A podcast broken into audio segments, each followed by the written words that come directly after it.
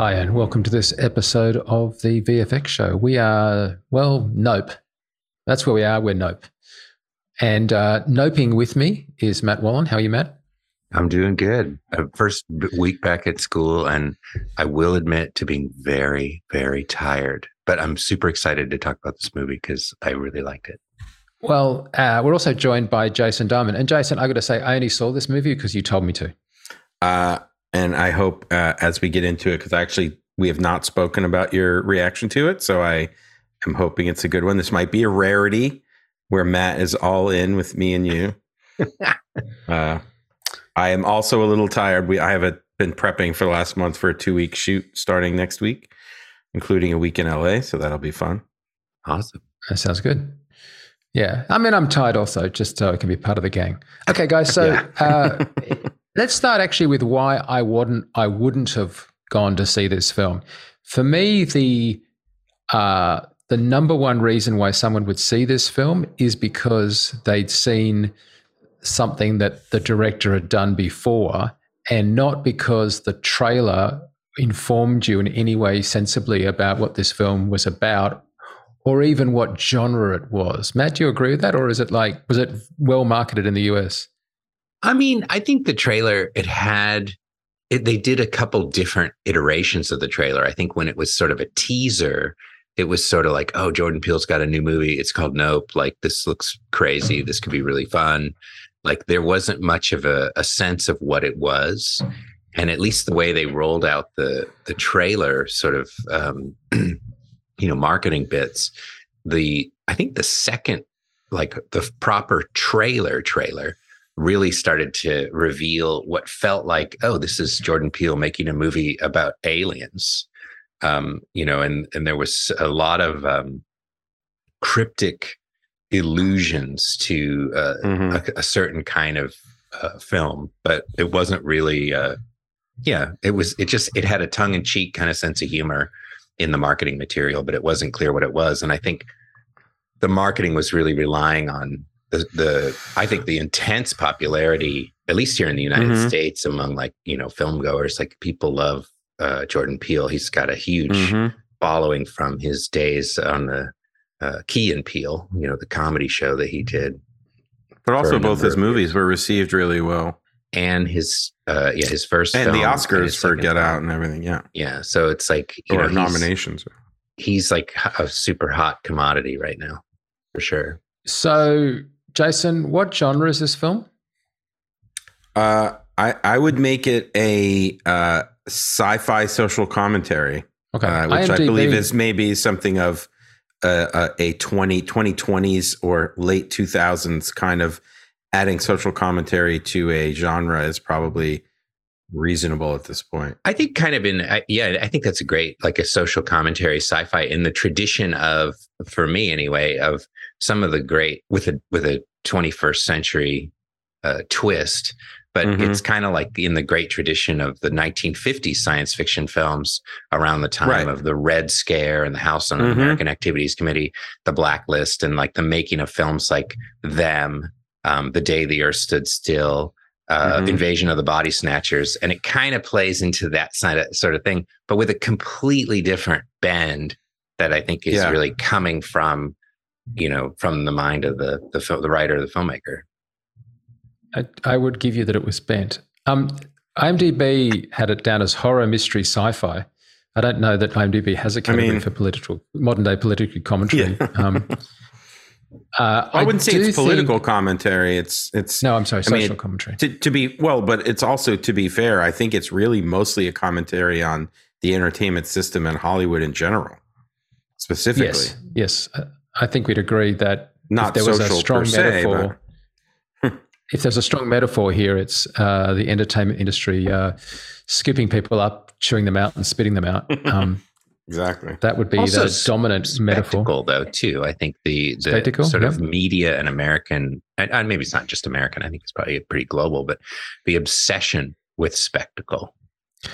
Yes, Yes, yes. Okay, we're going to have to get into the the metaphysics of it in a second. Uh, but before we do, just at the and we'll get into the visual effects after that. But just at the top level, right? Uh, I don't think Jordan Peele is widely as widely known here as he is in the US, and okay. uh, certainly his films outside the US, I don't think have had quite the sort of run that they have critically. Uh, then, so that's part of it. I think part of it was I just think it's a film that's hard to market because um, because it's not playing to an obvious genre. And I think that's a big reason why it didn't do the kind of box office that people were hoping that it was going to do, because it certainly hasn't been a huge runway box office success. Um, it's not uh, a failure by any stretch of the imagination. By my count, it's you know well into profitability. I think it was made for about 68 million and it's grossed you know 260 million worldwide.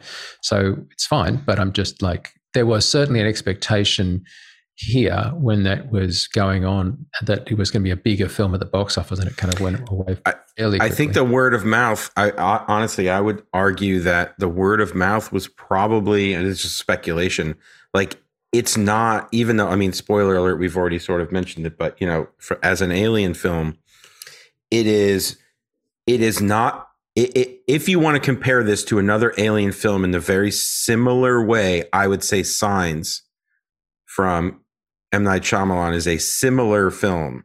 Yeah. In that it's a it's a enclosed kind of uh, story. Even though they go out from the main thing, they're at the farmhouse.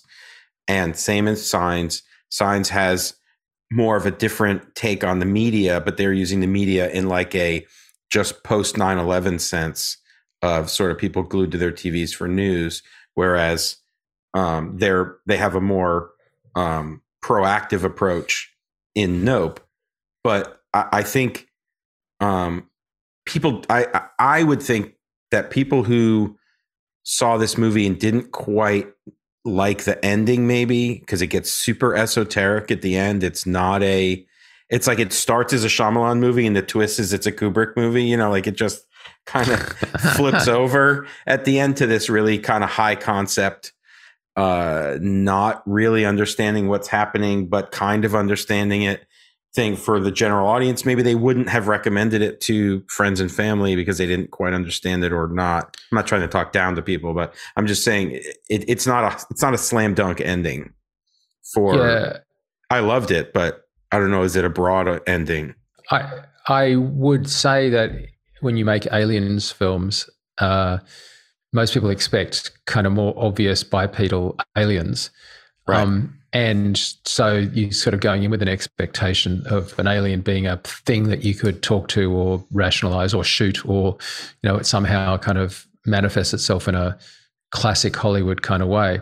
Hey, um, just before I move off, do you want to comment on the cinematography, which I was very impressed with? Um, yeah, I mean, it's Hoyt van Hoytema's, you know, gorgeous cinematography, IMAX you know, we'll get into sort of the techniques and stuff that they use later, but I mean, overall, the cinematography was beautiful.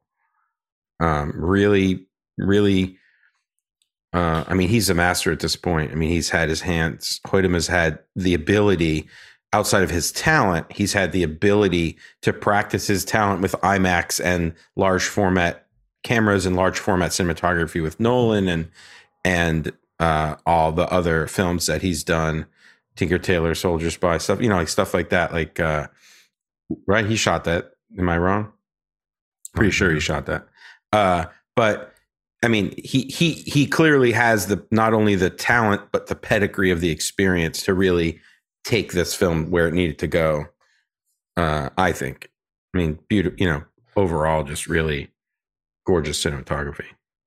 So, Matt, can I get you to talk about how far you take the symbolism of a film. And did you take it further in this film because you know the director has a remarkable reputation for layered visual significance and symbolism? Or were you just like, I mean, do you feel like you just went there naturally? I think I, I mean it's it's a great question. I think, you know, as a structure, as a film, it's the things I, I really enjoyed about it uh, were that it didn't play into my expectations in any way, really. It was very different from any expectations I might have had. And so in that, I found it really refreshing. And I think that the uh, the overarching kind of plot and then the sort of thematic and the kind of comedic, um, as well as kind of some of the science fictiony kind of bits, also sort of played against my expectations. And I think there, I, I you know, it's a film that I've thought a lot about since seeing it. I'm still trying to kind of wrap my head around parts of it, images from it. There's a an image of the uh, which we can get into a little later, but an image of sort of the main UFO thing that it looks like a, a the bottom of a Stetson cowboy hat, you mm-hmm. know, as it's coming in, and it, so it's almost as if there are uh, there's an effort, I think, to talk about certainly um, the exploitation of uh, animals in films, the exploitation of and the exploitation uh, of people and the exploitation people engage in of uh, spectacle of uh, targets of opportunity to create entertainment uh, for others and the the sort of perils that that uh, uh, contains within. Uh, I mean, I think there's some really interesting, pretty heady thematic things in it, but it's one where, like, I don't know that my um, impressions and interpretations of the narrative are the intent of the filmmaker. But I think what's exciting is that it feels like it's so rich with potential uh, mm-hmm. metaphorical and sim- symbolic and thematic elements that I think there's a lot of different ways in for a viewer to really uh, try to sort of um, understand both where the filmmaker's coming from, but also to kind of go along with the ride and sort of. I, I really found myself. I saw it with my son before he went off to school, and um, we talked about it you know for days afterwards like we'd be thinking about it and we were you know take a walk and we'd be talking about it still and i think that that to me is the mark of a really interesting um, product, an interesting execution of a film, an interesting artwork where you can't quite pin it down, you know? I guess the thing that I'm interested in at one level is so, yes, uh, the film has a lot of, and we'll get into these broader aspects of the um, symbolism of stuff that's going on. But there's just lots of little stuff in there. And I'm not sure whether people read in like extra stuff because it's his film. Um, I'll give you an example. The beginning of the film, there's the you know massacre on set, which is a sitcom in an age of being shot on film. So all the cameras, and what, there are a lot of cameras in this film, and not by accident. The cameras are Panavision cameras with the classic white film mm-hmm. uh, load magazine with the black yeah, magazine with the black uh, center cores, right? So they're white with two dots, which are the center cores. That looks almost identical to the masks at the um, Jupiter's Claim stuff when there's got like they're selling alien paraphernalia, mm-hmm. right? And um, and then I've heard people discussing, well, it's just right from the outset, like the um, the father of OJ is killed by money, right?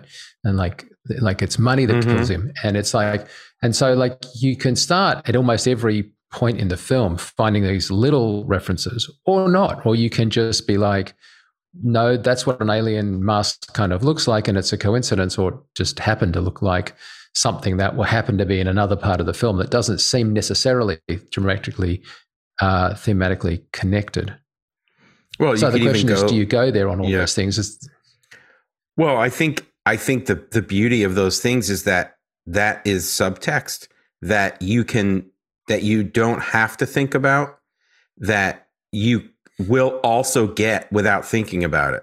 Like it's subtle enough that, you know, they, that you, your body goes, oh, your brain goes, oh, okay. And you, it, it builds the, it builds the world so that later you can think about it or you could get it in the theater at the moment. It depends what kind of film goer you are. Um, you know, I, I, I was struck by, um, through some personal connection of not similar events, but uh, events where things happen similarly with I think they called them like terrible miracles or th- whatever it was, like the chaos yep. of the set, and then there's the shoe standing on its end, mm-hmm. which seems improbable amongst the chaos, but that yet there it is, and it's these little moments of like even in even in these moments of terror, there are these small moments of beauty or whatever, which you could take as you know through the through the brutality of life you, you have moments of that shine through and you could go that broader you could go all the way down to you know i mean this is clearly a movie about filmmaking overall i mean yeah. that's i think pretty clear but you know you you go on set and you have these really hard days but there's these magical moments that happen whether it's everything lining up or an actor doing nailing something or you know and there are these amazing coincidences that happen i mm-hmm. in my experience on set there was a just a quick short narrative of one there's a the artist that i did a bunch of work with matthew barney um he has as part of his artwork this symbol that is sort of like this it's like this capsule with this line going across. It kind of looks like something you might see on a you know on the on a football field or something like as a mark a, a marking on the field or something. Mm-hmm. but it's this capsule and it's kind of this restraint kind of symbol. And you know he came up with that idea a long time ago in his studio and we would go out and we would do these shoots and there was a, the bathhouse in budapest and that symbol is repeated somehow in the tiles you know and then we were in a, a uh, some space in New York shooting. I can't remember now where it was, but the same symbol occurred. And it was kind of cool. It was like these weird, happy coincidences that would occur mm-hmm. that seemed very serendipitous. But I think they're not uncommon um, in uh, on film shoots. I've heard so many stories from people like that, where there's things where they're like, oh, and then this thing just happened and it was totally perfect. You know, it seemed like serendipity. I think the thing about the shoe that got me was if you are starting to approach the film from a point of view of looking as a kind of a, you're not just letting it wash over you, you're kind of looking at what's going on and thinking about it. Sometimes those things like the shoe to almost took me out of the film because I was almost like, I don't get the shoe thing. Or at least, is the shoe thing going to come back in a really significant way? Like the shoe is such an odd thing, and it's it's in his secret room at the back. So mm-hmm. is it like later on going to have immense significance? And if it doesn't, is this some cultural reference that I'm not getting?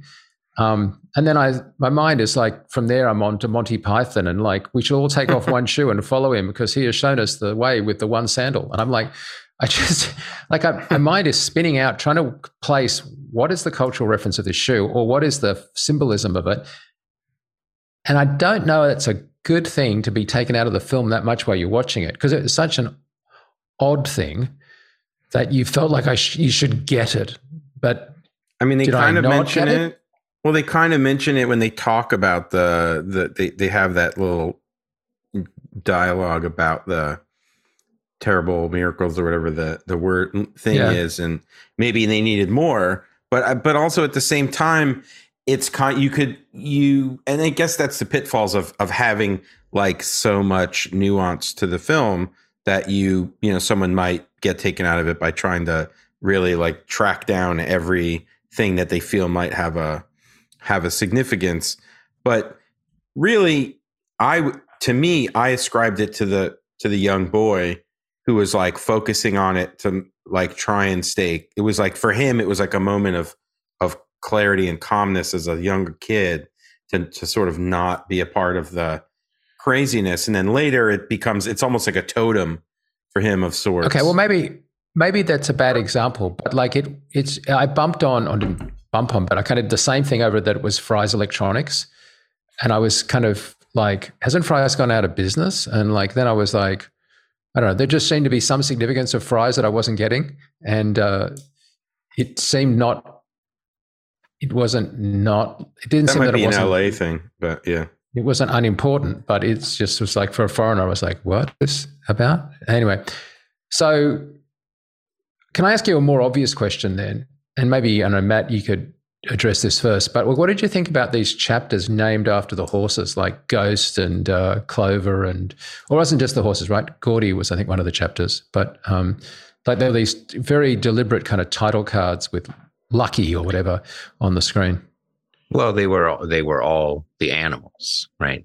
And the animals yeah. were uh, the spectacle, right? They were the there was like a kind of I, I mean, at least I took away from it this there was a a kind of a um, almost like an animal rights uh, kind of activist kind of stance that was being taken uh, with regards to you know animals being used as you know performative or uh, service creatures in like degrading and uh, challenging life conditions, like the stories about um, you know, the carriage horses in Central Park, like dying of heat exhaustion and stuff like that. And, you know, if anybody's ever gone horseback riding somewhere, if you get the bum horse who, like, you know, uh, halfway out uh, realizes we're about to turn around and go back and it takes off because it just wants to get back to the stable and get you the hell off its back right um, you know it's kind of or, or, swimming with dolphins you know that kind of stuff the exploitation of that thing i i think that those were interesting choices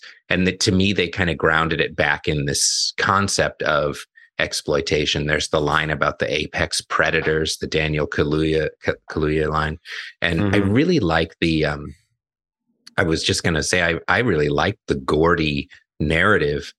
I have to say, I want to see that movie.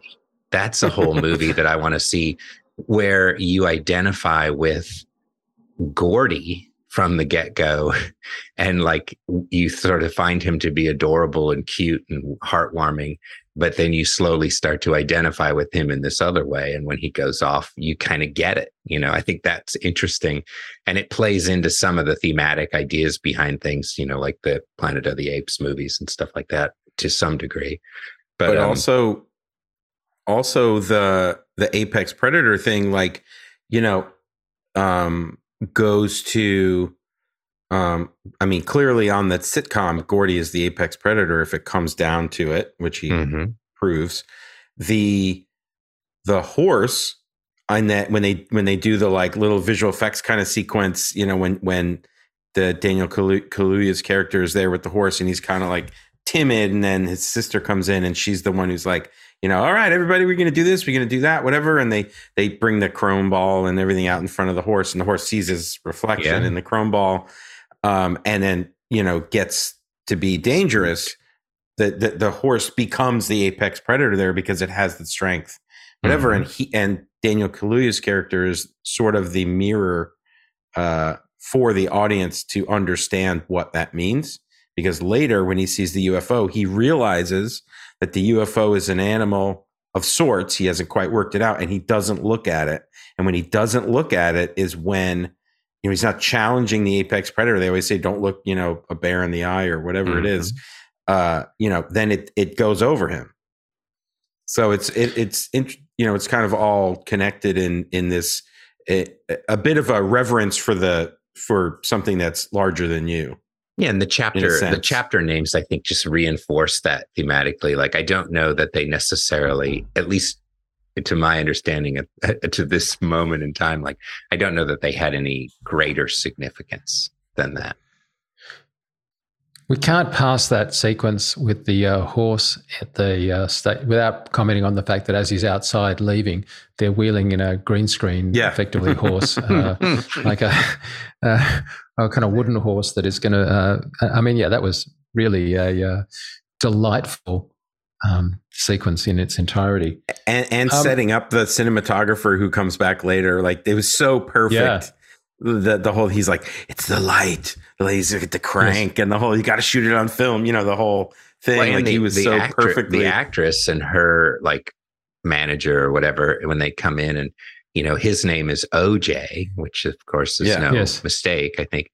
And mm-hmm. she's this blonde woman, and she's sort of like put out by the fact that, oh, your name is OJ. And then the agent comes in and speaks right in front of everybody in just the most sort of hideously toxic mm-hmm. and like offensive, rude way. I mean, it's just so, but it's so kind of like, I think we've all met people like that, you know, in the mm-hmm. business or whatever. And, you know, they're, I think, few and far between. I, I, I wonder how long people like that really can last because it's just such a grotesque persona. But, you know, there is that culture too of enabling a certain kind of, um, uh, you know, like fantasist kind of hierarchy mm-hmm.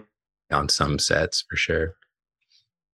So let's switch gears to talk about the visual effects. So I often joke that one of the annoying things about visual effects is someone says, I want this amazing, incredibly impressive, you know, just extraordinary alien, something I've never seen before. You know, like, give me that. And it's like, well, in some areas, like aliens, it's really hard to come up with an extraordinary alien that no one's ever seen before, or for that matter, an alien ship that no one's ever seen before. But I have to say, they nailed it and knocked it out of the park in Mhm. unusual, unexpected aliens I've never seen before. Like, this had uh, no reference that I could bring to an obvious other film's alien, if that makes sense. No. The only other, it, it looked like either Tarsem designed the alien or the director, Tarsem, or Hmm. that, which he didn't, but, uh, or, um, my I, my kid asked me like you know he's 15 he saw the movie he loved it. And he's like what did you think of the alien? And my response which he didn't get until i sort of explained it to him was it's to me it felt like someone looked at a lot of roger dean yes album album covers.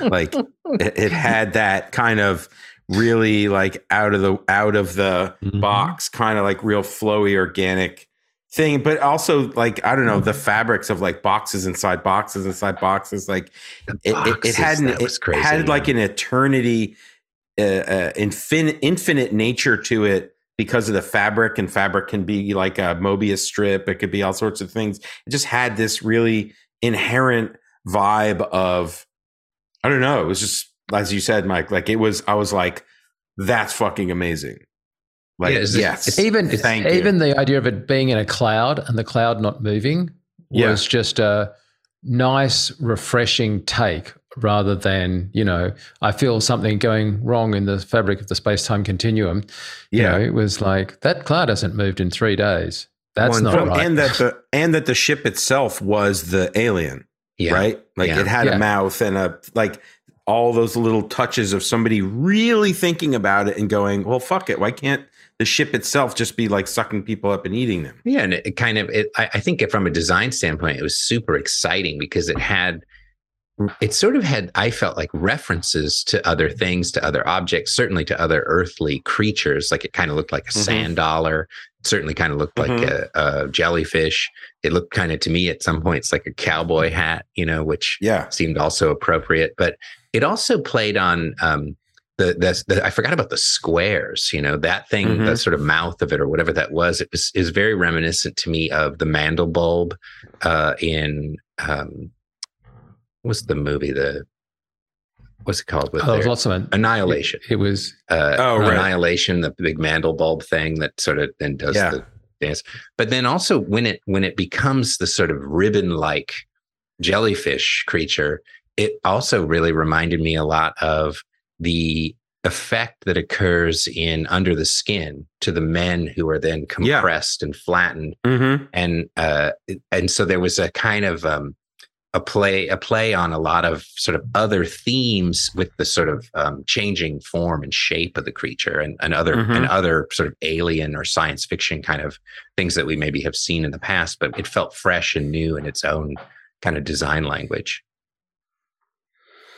And it was Yeah, full no, daylight. It, was in full daylight at the end, which I thought is always impressive when you can do that, as we've commented before. I think.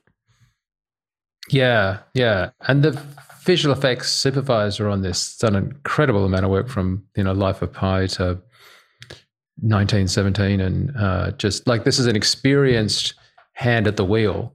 Uh, but I've got to say, like uh, there was, I thought it was brilliant, but it was so alien that it challenged me on like believability almost because I was I sort of needed some sense of a I, I couldn't even sort of understand it in a conceptual sense of like there's a brain or there's a point that's driving it because there was no sort of obvious head, you know, with extremities kind of logic. Now, of course, that's exactly what you should be doing. You should be challenged over the notion that it has to be some way, you know, referential to what we're kind of used to. But Yeah. but then you have to, if you take away all of that, you then still have to give it motivation and intent, or otherwise it's just a random sequence of stuff and then it's not threatening because it's not got a purpose. And I thought that was the real artistry of this, taking away the things that would be everything that you would use to provide uh, the stance, the motivation, the facial expressions, the the you know movements that would be all the things that we would go to beyond dialogue to to, to imply intent, motivation, and subtext, mm-hmm. and then still have the darn thing look like it was moving with a purpose and not just sort of randomly wobbling around eating people. Um, I, I, can't begin to articulate how hard that must have been for the uh, animation and sim team. Yeah, yeah I mean, it, well, it's also I think it's a credit to the writing too, because the writing is setting a stage that uh, you know, especially OJ and his and his sister and uh, the guy yep. Angel from the Fry's. Um, you know, like all of their interactions and their commentary about it is uh, a, you know partner to what you or yourself are trying to work out as an audience member so you're alongside them they clearly have more information than we do in a lot of ways because it's you know they they're figuring it out and we're observing them figuring it out at times. I don't think there's a lot of information we get that they don't have which kind of is you you know a lot of times the audience is you know we feed the audience a little information that they can feel ahead and feel you know stress for a character or something before the character knows what's happening. I don't know that that happens a ton in this uh, I could be just miss. Uh, I don't think so. I think you're right. I mean, I don't. I don't remember there being so, a lot of pseudo observational. Yeah, there's a lot about of observational the about the alien. Yeah, yeah, and so they're creating the mirror for it, and then to your point, Mike, with the animation and the Sims and all the sort, when it comes in low and kind of scoops over and hangs out for a second, like we get the feeling it's a it's looking for something. Has it found the thing it's looking for? Is it stalking? Is it you know all that kind of apex predator kind of whatever it is like nine steps of the wolf kind of hunting you know thing. And i think the visual effects team and the the sort of you know the the dp the director like you know they really are able to create and execute it in a way that portrays a certain kind of scale on a thing that's hard to portray scale on because it has so few features on it, right? But mm-hmm. you really do get a sense of its size. One, because they do eventually bring it so close to the ground plane. But you know, the the sort of fabric sims that occur on the bottom of it, you know, when you sort of see it coming in and swooping down, it's just enough of a scaled kind of ripple that you and the dust that's being kicked up and whatnot, the mm-hmm. practical dust, but maybe also the uh, you know any sims that are done it it does portray a scale that feels really large um and also much, once you get an animal or a person you know moving up towards it in the totally, vacuum yeah. you know yeah. all of a sudden you get the scale there yeah too. As much as I totally admire the sim uh, modeling and animation of it, I think we should also give a huge shout out to the lighting team at Look Dev and uh, and Comps because, as you said, mm-hmm. it's in mm-hmm. full daylight there at times. But getting that thing feeling like it was sitting in the plate, uh, yeah. given the constraints, were just enormous, right? And it had to have the right amount of bounce light, the right mm-hmm. amount of like uh, shadowing, and it had to produce those things in in the environment around it because it's such a big uh, you know element. And so often when you put something like that in a open sort of scene like that in daylight, it just looks wrong. Mm. Um, and this never did. This never looked. Yeah. Like if you told me that they got a hot air balloon and kind of done some stuff with stuff, I'd have gone, "Well, that sounds hard, but yeah, I can see it." Which they obviously didn't, right? But I'm just well, saying, like. So I think that leads us to the cinematography because the cinematography and the things that they did to create the nighttime, the day for night stuff specifically. Obviously, the daytime stuff is just daytime cinematography, but um, the day for night stuff is also adds to how the comp teams and everyone, you know, lighting and everything you're saying has to work within those parameters of a of a unique look that they were able to create. Um, I know that during the day, and I think even at night, because they shot the night during the day, and I can explain it if you want me to. Um, the they only sure, shot why don't on you explain they, it? Yeah, they only Just shot on cloudless listen. days. Yeah, so they only shot on cloudless days so that they could have a clean sky to to get, you know, really clean mattes. Uh, cuz all the skies are replaced or at least the clouds are. Uh, so they could manipulate them, but um, similar to the I think we talked about this on Ad Astra, which is where Hoyt van Hoytema um, sort of fig- tr- figured out this trick when he did when they did the moon uh, moon uh, lander battle or moon rover battle in Ad Astra, he had created a uh, stereo rig, an over under stereo rig um, with zero offset, matching the lenses with a film camera on the straight ahead plane, and the camera up to the mirror was a modified digital. I think at the time it, might, it was an Alexa uh, Mini L, or an LF or something. And in this one, it's a Alexa 65, but he they have it modified for uh, infrared, so it's picking up just super high contrast luma plates with no sharp and no no um, debayer happening. So there's no softening of the image. There's no color filtration. Nothing. And they're able to blend that high contrast with the original RGB, you know, plate cinematography at the same time to create these super high contrast looks that you couldn't get in one camera or in one capture. Uh, so they did the same thing in this, but I think it was IMAX and Alexa 65 uh, or um, some other yeah, 70 mil, yeah, IMAX, whatever.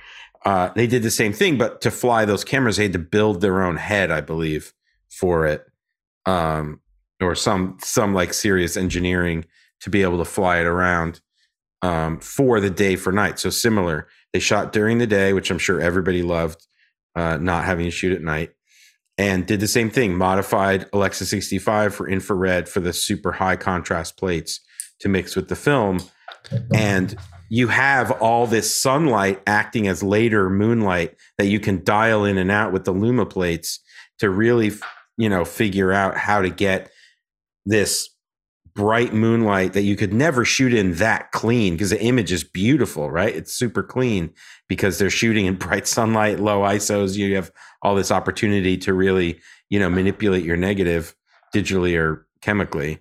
And uh, it's it's a brilliant it's a brilliant move. But I've got to say, you, if you're on yeah, set when they were doing it, because you know, like the traditional thing about day for night is just don't include the sky.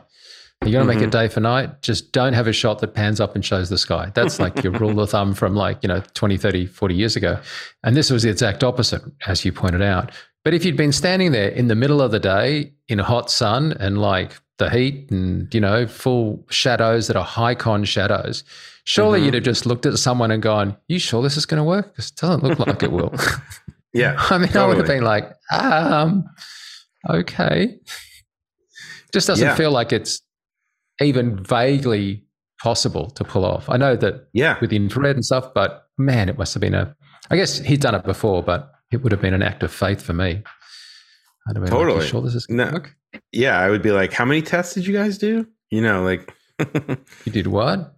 Yeah. Yeah. I mean, that's the lovely thing about infrared, right? Like because it's showing heat and the sky to our eye is blue, but to infrared is cold, it just goes mm-hmm. dark, which is of course exactly what you're for day for night.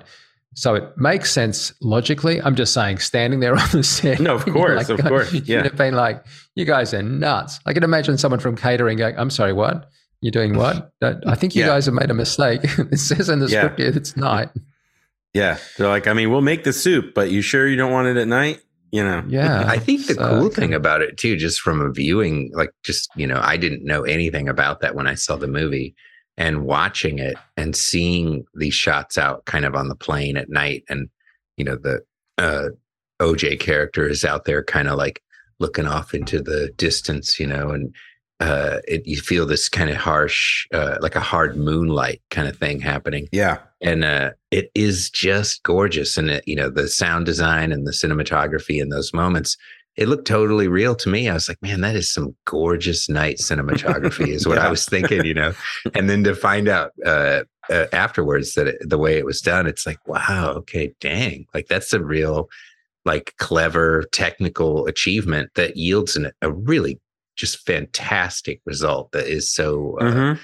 really just unusual when you think back on like you know the really corny day for night stuff like back in the like 50s and whatnot when you're you know it's so yeah. obvious what it oh, is. But if you want to see a really good example of it not working uh, watch life of brian because in life of mm-hmm. brian he's meant to be uh, john cleese is standing there and he's meant to be day for night and Cleese, I think I've recounted this story before. Cleese uh, just declared to the director, one of the other Pythons, that he wasn't willing to act at on the right hand side of his fellow actor. He ended up on the left hand side. And Terry, who was the director, was like, "But you can't do that because the sky will get in it. It's day for night. It's the one thing you can't do." And Cleese was like, "Well, I, I've only performed this and rehearsed it going to my left, right? So I have to be on the, uh, you know, the left hand side of frame. It's the only thing that works." And so they had a huge stand up fight. And then the end, they just filmed it the way Cleese wanted. And if you watch the day for nightness of that Python scene where he's writing um, Romanos Est Go Home, whatever it is, it just looks bad. It just doesn't look right. And to, to, Terry was like on commentary tracks, like, I hate this shot. I hate it. Cleese, I hated him. And Cleese was like, nobody cares about the sky. It was my performance. And, uh, yeah. but it's just a classic example of like why you don't do it because it just doesn't look right. It's like a night mm-hmm. shot, yeah. but the sky is really bright. Mm-hmm. Um, so I don't even think you have to. I mean, maybe that is going back forty years. Now I now I say it out loud. I'm contradicting myself. But anyway, my point was, um, you just normally never see it done because it just looks so wrong. But hey, we need to talk about the monkey in the room because that's the other mm-hmm. huge visual effects part about this. Uh, rampaging uh, monkeys and uh, Gordy's uh, attack of death, um, which, you know, makes sense in many respects. I've often thought that, like, you know, having animals on set, they're not domesticated and, you know, they are incredibly mm-hmm. strong. I don't ever recall actually seeing that in a film having a what would otherwise be, you know, heroically happy, cheery, cutesy monkey ripping the cast to pieces. Maybe it's been done before. I just don't remember it. But boy, it was another original take. But some hardcore VFX. Matt, do you want to talk us through like uh, what we yeah. were looking at with that monkey? Because clearly it wasn't a blood-soaked actual chimpanzee. No, yeah, and it is a play on a real event that took place of a woman uh, who there's a.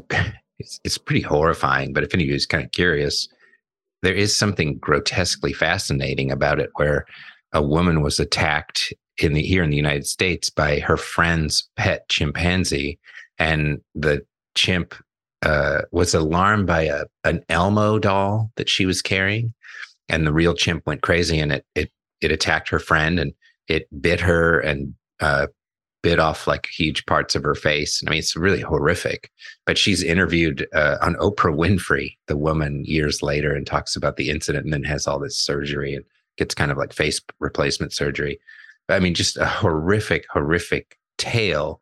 But um, you know, sort of a grotesquely, like darkly fascinating one in the minds of, you know, people like Jordan Peele. And I, I kind of grotesquely find it interesting only in that, you know, it is what you say, Mike, right? Like a, a non domesticated animal being, you know, in a human world with an expectation of a certain kind of learned behavior, but uh, sort of the denial of the true nature of the creature.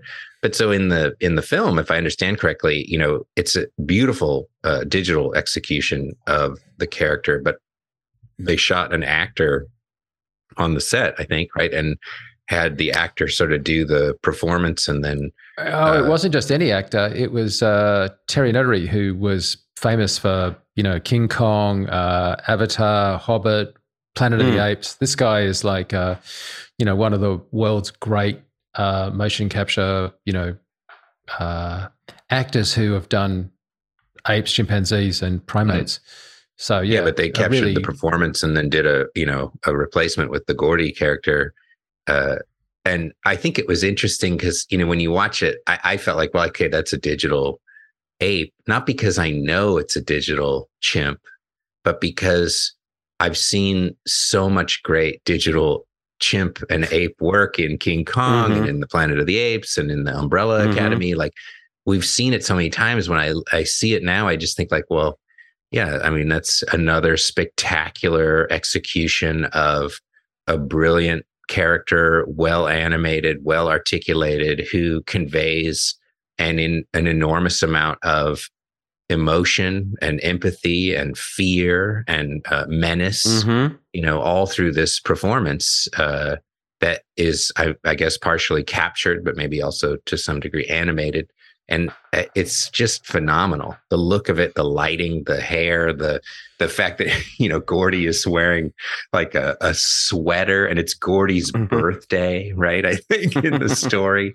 I mean it just they play up all those aspects of it to such dramatic intent and the the horrifying menace in the scene of the beating of the face and then the the sort of face going down and coming up with the blood of the the young woman actor in the sitcom we don't see the gore but it's almost more menacing because we don't um, and in that way i think you know it kind of makes me think too the gordy scene but also the sort of way in which we're sort of introduced to the which i never understood why they called it jean jacket the alien Yeah, I didn't get that. i didn't get that part but Yeah, But, the um, alien, which we're not allowed to call a UFO, we have to call a UAP, was jean jacket.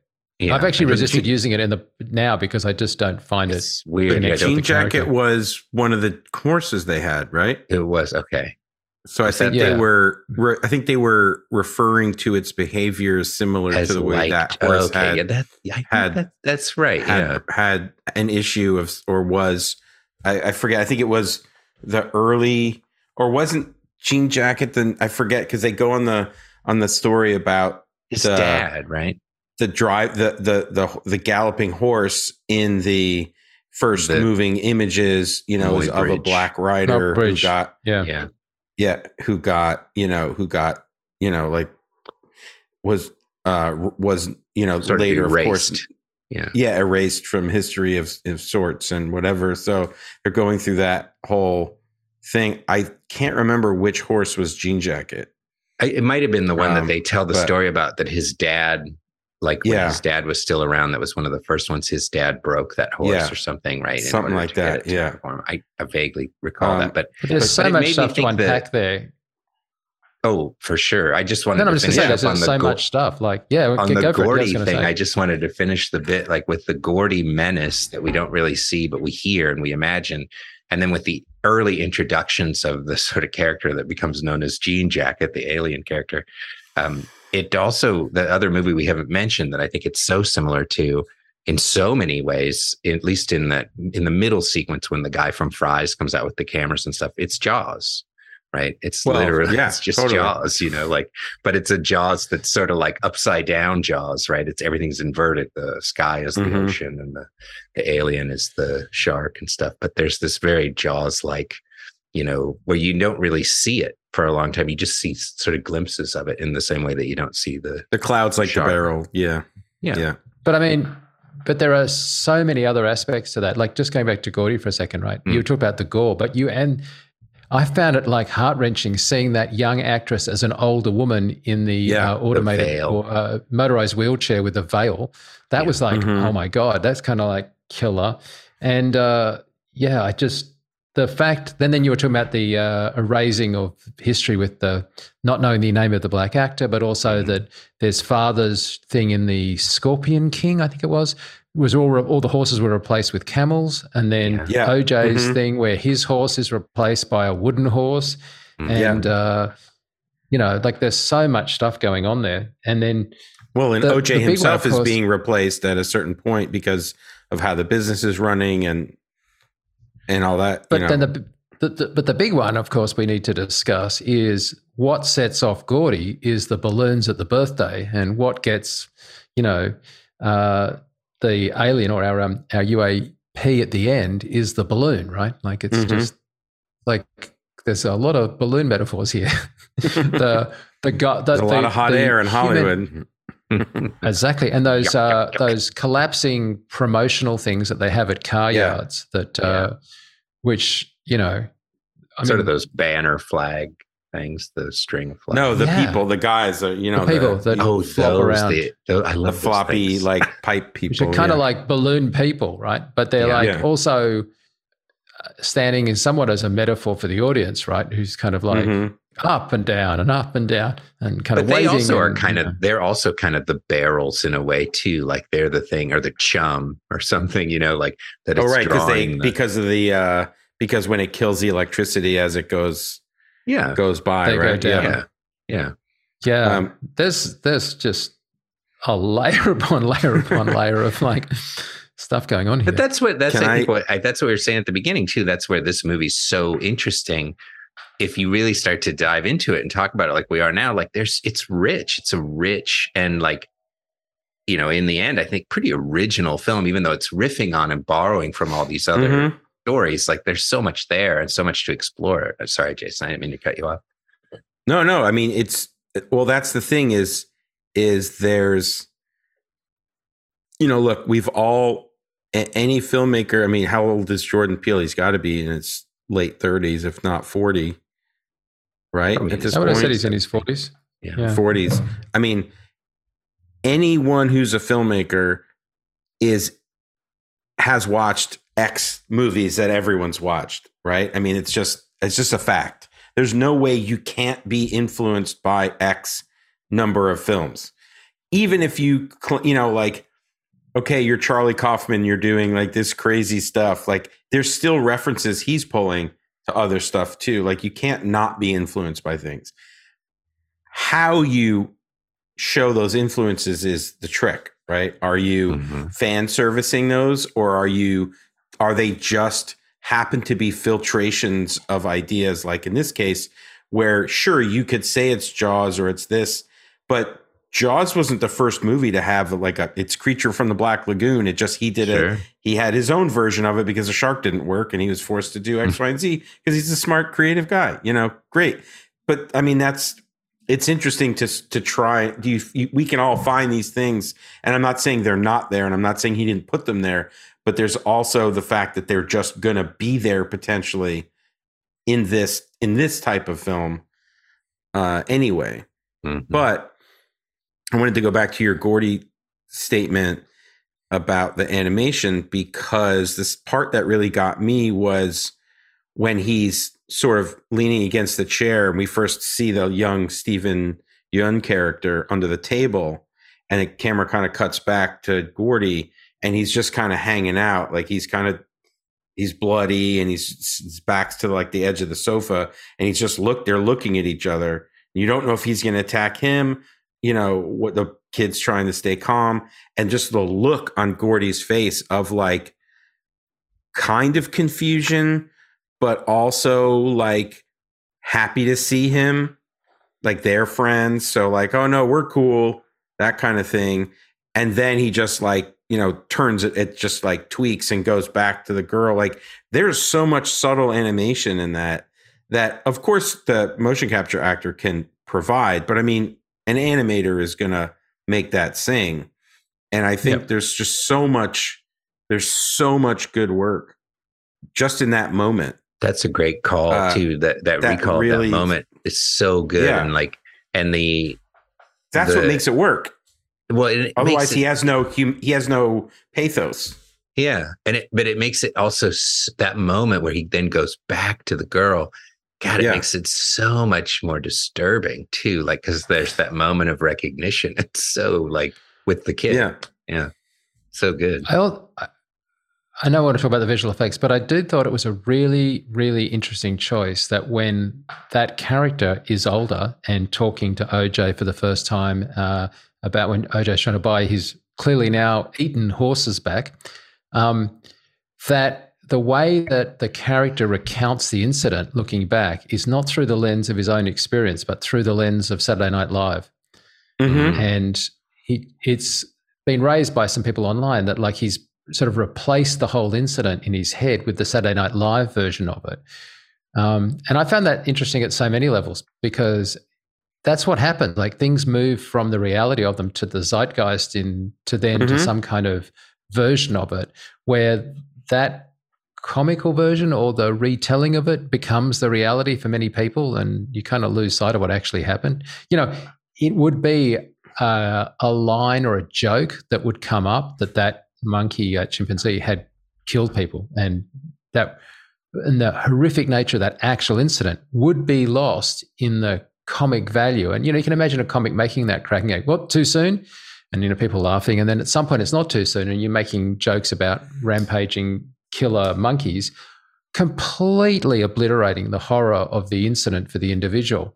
Um, well, that's what I was going to say. Like, touch. it's I I think your your point is one layer of the zeitgeist section, and then the the reason you could, if you want to start diving into the character's motivation, the reason he's doing that is just he. How would you deal with that kind of trauma as a child? You would you know, uh, children deal with all sorts of traumas, and we all see, you know, we've all read, seen movies, stories, books, or real life events of how it manifests in, in adulthood. Um, in his case, he has created his own spectacle that he, he now controls. But his method of dealing with his trauma is reducing that to humor. And re- to your point, Mike, replacing the horror of that moment with a caricature of it because that's much easier to understand in a in a whatever that sketch would be like a three minute sketch of history that probably took you know hours of his life or longer at the as a younger child yeah the simu- Also, sim- can I just say it? they did that- simulacrum or whatever i think is the term Mhm. right and it's like an imitation of the thing but yeah that's a i mean it's such a great point too that that character he's his sort of investment in his own history is a secret that like he's using to Mhm. monetize but then he's also monetizing and exploiting you know the the jean jacket in the exact same way that as a child he experienced and participated in a devastating exploitation of Gordy, right? Yeah. and the end It's, uh, result is the same Yeah. Yeah. And so it's from a re- filmmaking point of reinforcing view- metaphor. I just thought they made a really viable. I know it's not a big point; it's a tiny point, but it's still. I just thought it looked like an actual Saturday Night Live skit. Do you know what I mean? Like when they do those things, Mhm. sometimes that you, they always feel a bit cringy because it's like, no, it doesn't feel real. And I was like, I could almost imagine that being on YouTube. Um, it was well so. jordan uh, peele's comedy Peele, background yeah. certainly gives him the ability to have like a broad palette to work with Yeah, but it, you want that in art department, right? Like you want the other people Mhm. have commented on the back of um, Jib's jacket, like when he's standing there uh, at the end uh, trying to summon Jean Jacket. His his own shirt, jacket, whatever he's wearing, this red thing has this kind of pattern on the back of it that clearly is sort of self-referential to the film. But it's like all of those details in the art department, all those details in the production design, all those little touches that really elevate a film. I still think, though, if I can get back to where we started, that for as much as I loved the visual effects and thought they were stunningly original and incredibly well executed, I just thought the film was a bit. It, it just lacked for me um, the through line that I got from a film like Arrival, where in the film like Arrival, I felt very rewarded for everything that they were doing and that everything really added up. And in this, when I came out of the end of it, I thought, well, yeah, it's very self referential. It's very well done, very well executed. But I just didn't feel the sense of satisfaction. Whereas the film Arrival, which was also, let's face it, like not an immediately obvious way to deal with Mhm. aliens, so they're much more sort of, you know, targeted physical aliens in that sense, but still they were like, you know, fairly original. It just felt so rewarding to have got to the end of the film. Whereas when I walked out of this one, I was like, well, that was a thing. Um, and I didn't need a lot of dissection and it was rewarding to discuss it. Just didn't. I would go back and watch Arrival this afternoon in a heartbeat, right? If you said it was on TV or you want, somebody said I wanted to watch it, I don't know I'm going to be a couple of years from now racing to see back this film, but maybe I'm alone in that. Maybe, Well, I, Jason, think would you be like, oh, sorry. I know. Yeah.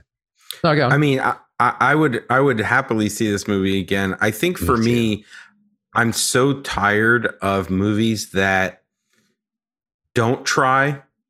That just seeing a movie where somebody really just fucking tried, it makes me so happy. And so I feel rewarded by I don't care if I understand it. Like like watch Alex Garland's movie Men. Like the these are movies that people should be making and large budgets should be given to movies like this to show people what's possible. And look, could there be derivative sort of inspiration off Nope, where you get maybe, and I'm not saying this to, about your your comment, Mike, specifically, but where there's maybe a more cohesive sort of like product out of it? Sure, the, everyone's got to, someone's got to do it first. I'm not saying this is like a, a million percent original, as we've been saying, but his take and his viewpoint, it's his specific viewpoint. I, I, it bothers me when you can tell a director didn't have a viewpoint, and he very clearly has a viewpoint and an idea and a concept.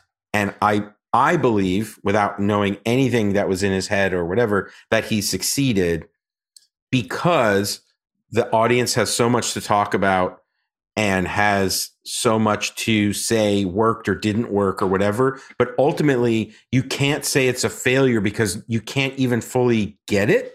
Mhm. I'm not saying you. I just mean most Yeah. people, all people, I don't think would, you can't get all of it because he has a, there's shit that he would say, "Oh, I didn't mean," you know, all art critique is the audience saying it means this and the artist going, "Actually, I was just brushing my teeth and I loved right. how the paint came off on the wall." You know, like there's all sorts of different reasons things happen and I, I don't know, I, it just makes me happy that people are trying. I love that like this is one of the like a one of the first times in a pretty long while where I feel like me and Jason are like in lockstep agreement on this movie, which is really interesting. It makes me wonder if there's a cultural thing too, like a, uh, you know, because we're both you know grew up in the United States. I wonder if there's some aspect of it to that. But I also think like you know to the broader points you're making, Jason, I absolutely agree, and I think the the the fact that this is a film that is challenging in some ways. It's, I think, uh, amazingly entertaining. It's visually beautiful. There's great actors in it who are just really magnetic and fun to watch on screen.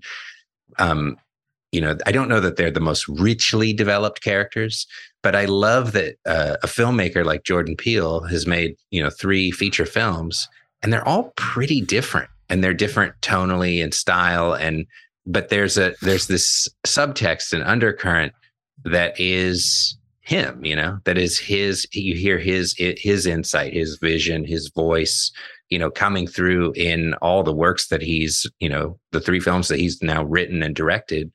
And i think they're all uniquely challenging in different ways and and and um, and really original. Yeah despite what you're saying too and, and i think i get what you're saying jason too about it being like there it's borrowing from all these things but it's its own mm-hmm. thing yeah I would also add okay. just as a tail to hang what on, I said. On, but, but, wait, let me just add a tail to what I said. Is that he's also making all three of his films are mo- are movies about the African American experience. Yeah. I'm a white dude, and there is 100 percent fact that there is that there are themes and tones in this movie that I don't perceive. Right.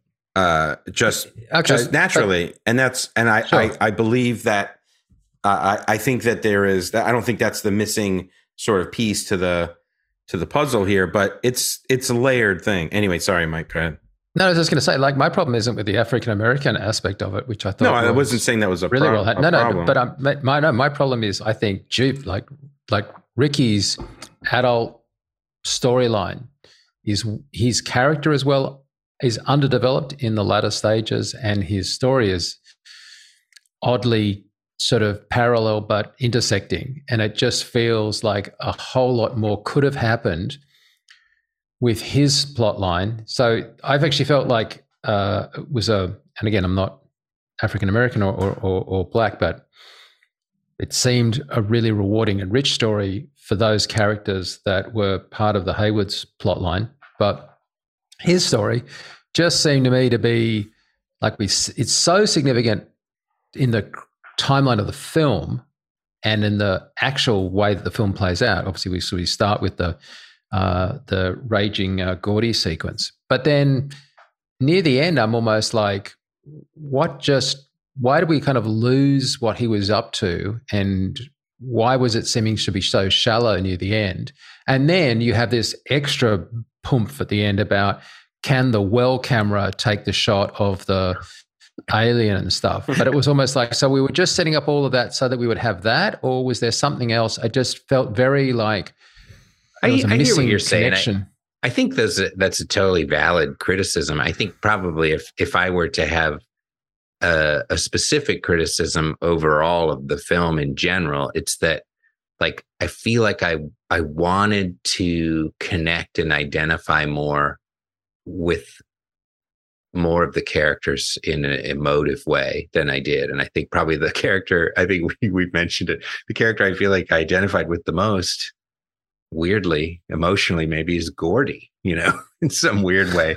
Like uh, there, because we're given this best window in, there's not a lot of uh, development of OJ or of his sister beyond like a kind of, they, they function more like the the the characters in the story they function more in the way that maybe they do in like a horror, a typical horror genre film, um, where they they're more like vectors, you know, like they're moving in these different directions and they're pushing the larger narrative forward. I don't know that I felt like a strong sense of uh, character arc or journey within the individual characters. Uh, in Can the I can I I, felt more for throw- OJ than anything else.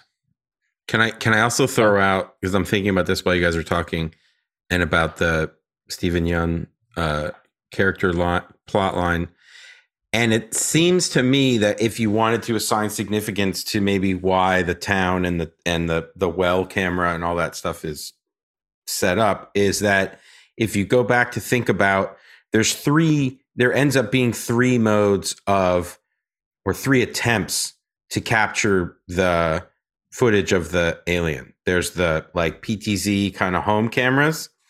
There's the like all out assault of like art trying to capture it, right? Because all of the, The- stuff the they're trying to do with when the, guy. when the DP that well, we can just take that as the art film approach, Yeah. right? And you could even say the first one is found footage kind of Mm. approach Mhm. and then the the well thing because the well camera is part of that like i guess um corporatization of of a concept that it's almost like the only reason those two things can come together is because like spectacle meets spectacle Mm. right That's cool. If- I, if like, you wanna- I love that. I mean, I'm love just making all this up. Awesome. i'm just making it up on uh, you know on no, the no, fly no. here, Hey, I'm not saying it's. I'm not saying it's wrong. But like, if we were talking about another film, I could be saying all this, and you guys could be just laying into me that well, none of what you just described is anything of an emotional connection with a character, an emotional arc of Oh, a character, a 100% development of a character. It's it's so like you know they criticized Lucas when he did the sequels that they just were all about the spectacle and not about the characters, or the characters were very uh, wooden and and didn't have depth. And and so as much as I admire many aspects of the film, it just yeah. I mean, what do we care about? Nolan. We care about most about. Oh my God! You just got to give it up. Sorry. You just can't just- continue my to throat. obsess on one of the greatest filmmakers of our generation in such a disrespectful way. Good Lord, Matt. All right, no, we're just talking seriously, about writing yeah it's just a Yeah, writing character uh, development. I, I swear to God, I am going to fly to the United States and take you to the IMAX version of his next film. Um, oh, that's cool. Okay. That's, uh, we Sorry. we accept this challenge you to it. Yeah. yeah Okay, but I'm that. just simply saying, right? Like that.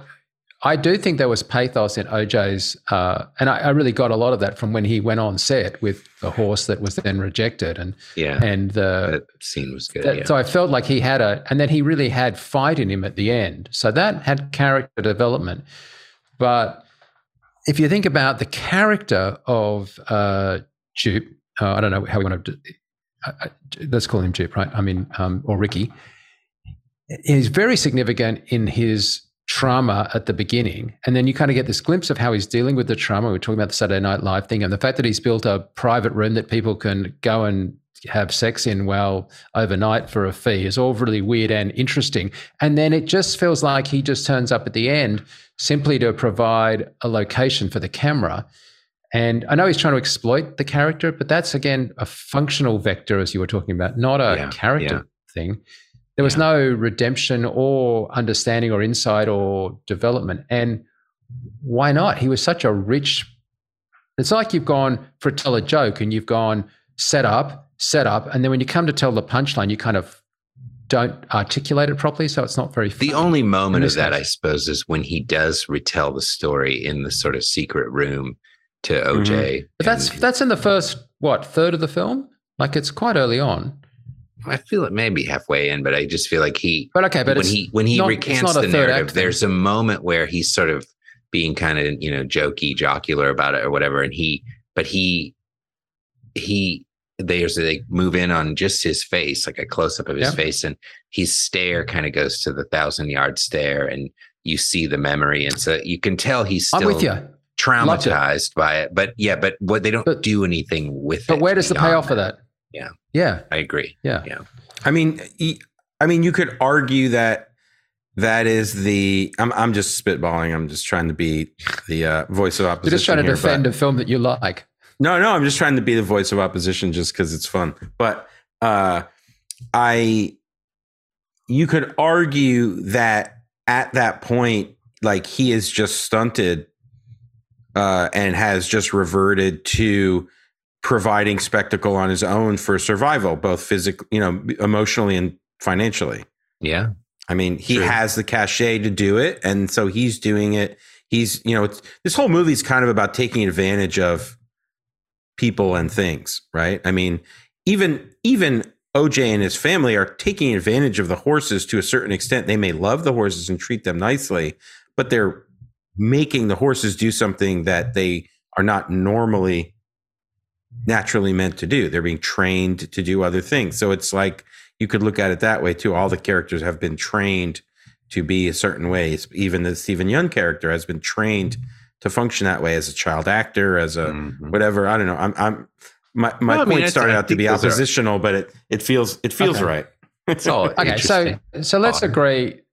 But yeah, it's not It a was perfect NPC, I film. I mean, yeah, Let's agree that like, uh, and I think it was MPC that did the hardcore uh, sim stuff and and stuff with um with our uh, UAP. But let's agree that's really good. Let's agree that there's a lot to be merited in this film. And then I'm just going to Yeah. leave it as a footnote that I would prefer to see Arrival again, which I don't think is a crass commercial film that is without. no, But it may, but it may be a cultural thing, and that I just don't get some of the uh, the insightful resonance of uh, social commentary on the film industry that you guys get. And, No, I don't- For that, I don't think that's no, no, true. Yeah, no, you, I'm, I'm okay. I'm okay with my choices. I can live with them. But it's uh, it's I, I will be the heathen in this episode and just say, yeah, mm. I, I, I, I haven't. I didn't dislike it to the point that I would say to my wife, you know, Jason recommended a film. You know what happened last time when Jason recommended a film? We're not going to do it again. Scott Pilgrim. Yeah, No, so it's not like that. Jeez. Don't even go there. uh, uh, Why is it that yeah. I get tagged with these things and you guys I, I I'm going to tell you, cultural I, I th- imperialism? I walked I- out of Scott Pilgrim. I didn't even watch the you guys are so crazy. stupid. Anyway, uh, I, I will, I will, I will. I I think the accurate description that you're giving of your feeling of the film is one that my friend gave me about when he first saw Under the Skin, which Mhm. was I didn't like it, I didn't hate it, but I respect the shit out of it. That was his. And and, and Yeah, when I I, can- saw I it, live with that. I fe- I felt similar. I've seen it again since, and I feel differently, maybe. But Yeah. like, I think that's a fair representation. Where whereas we we would not use that to talk about a movie called or like The Gray Man. Like people we didn't tell have me any that respect about, for that film. about the movie Border. I love that movie Border. That Swedish Border, movie. I love. I I, love it. Border. But people tell me I'm crazy when they watch it. They're like, "Yeah, that's Dude. weird." I told a friend of mine to watch it, and he was like, "What did you make me watch?" I was like, "I don't know why you don't love that film." Yeah, it's so good. Okay. Anyway. Well, we're, we're going to leave it there, but uh, it's been an interesting discussion, and um, and as we say, like it's good that we have different opinions, right? It's boring show if 100%. you all disagree. So um, we're going to move from feature films back to episodic uh, because the next show that we're going to do is going to be focused on looking at the new interpretation of the worlds of both Game of Thrones and Lord of the Rings in their respective shows, Dragons and uh, and um, Rings. Rings. So that's exactly. So that's uh, not the whole seasons of those. We're just going to look at the first few eps of both of those, which are incredible spectacles to link to today's show, but also uh, monumental achievements in visual effects. Um, and so we give you fair warning. We won't have seen all of them because they won't have all come out yet. But we uh, look forward to having a discussion about those and what it is to to reinterpret a world uh, either a couple of decades or a decade or so after an original uh, incredibly successful production. I think I think I'm going to skip The Hobbit and just go straight from like Lord of the Rings to this new uh, Rings version Yes. because it's a more direct uh, comparison. But yeah, you're you are working in the shadows of giants in both cases, as both uh, the original Lord of the Rings and of course Game of Thrones, which is some of the most uh, magnificent television and filmmaking that's been done in those uh, kind of general genres. So that's coming up. Uh, but for right now, we're going to wind up the show. And just Matt, where can people connect with you as we like to uh, just give them capacity to do each uh, episode? Yeah, just go uh, to my website, mattwallin.com, and there you can figure out how to email me and tell me that I'm nuts about Scott Pilgrim or whatever, Border, or this movie. And uh, Jason? Uh, Jason Diamond, everywhere you can find me. Uh, our virtual production and other studio in Brooklyn, zerospace.co. And I want to point out, because I meant to bring this up, there is a there is a one shot reference in this film that is referential to a film that Jordan Peele was attached to direct but is no longer directing. Do you guys know the shot and the film? No. No, but tell me. So so when they're going to the town at the end for the for to get the shot in the well or what ends up being the shot in the well, Tiffany and that um what's her name uh the act the lead actress I forgot her name uh, Kiki. Keke Palmer, yeah. She's riding a motorcycle and when she comes in to the town, she does a specific power slide Akira. that is a 100% Akira shot. Yeah. And he was supposed to direct Akira before he bounced. Oh, I didn't Taika's even know gonna- that. My son and I, when we saw that, Taika's my, going to do it. my son and I just like looked at each other and we're like, "Come on," you know, like it was so funny. Yeah, Did you say? Did you say Taika's going to do it? I'm pretty sure he's doing Akira Taika. Yeah, Wow. Okay, that's interesting. Jor- I, last see I read, but I mean, I'm sure they've they may have changed it, but I know uh, Jordan Peele was on board for that for before that. Anyway, that was a shot that I remember seeing and being like, yes. Okay. Well, well. Uh, hopefully, uh, you've uh, formed your own opinion on the film, and we'd love to hear from you. So feel free to email us or contact us. Uh, I'm obviously at FX Guide. Um, otherwise, we'll see you guys uh, the next time. Where, as I say, we're looking at the spectacle that is these uh, revisited uh, mythical worlds. But until then, I'm Mike Seymour. Thanks so much, guys. See you next time. Bye. If you have any questions or comments, please email us at vfx at fxguide.com. Copyright FX Guide LLC.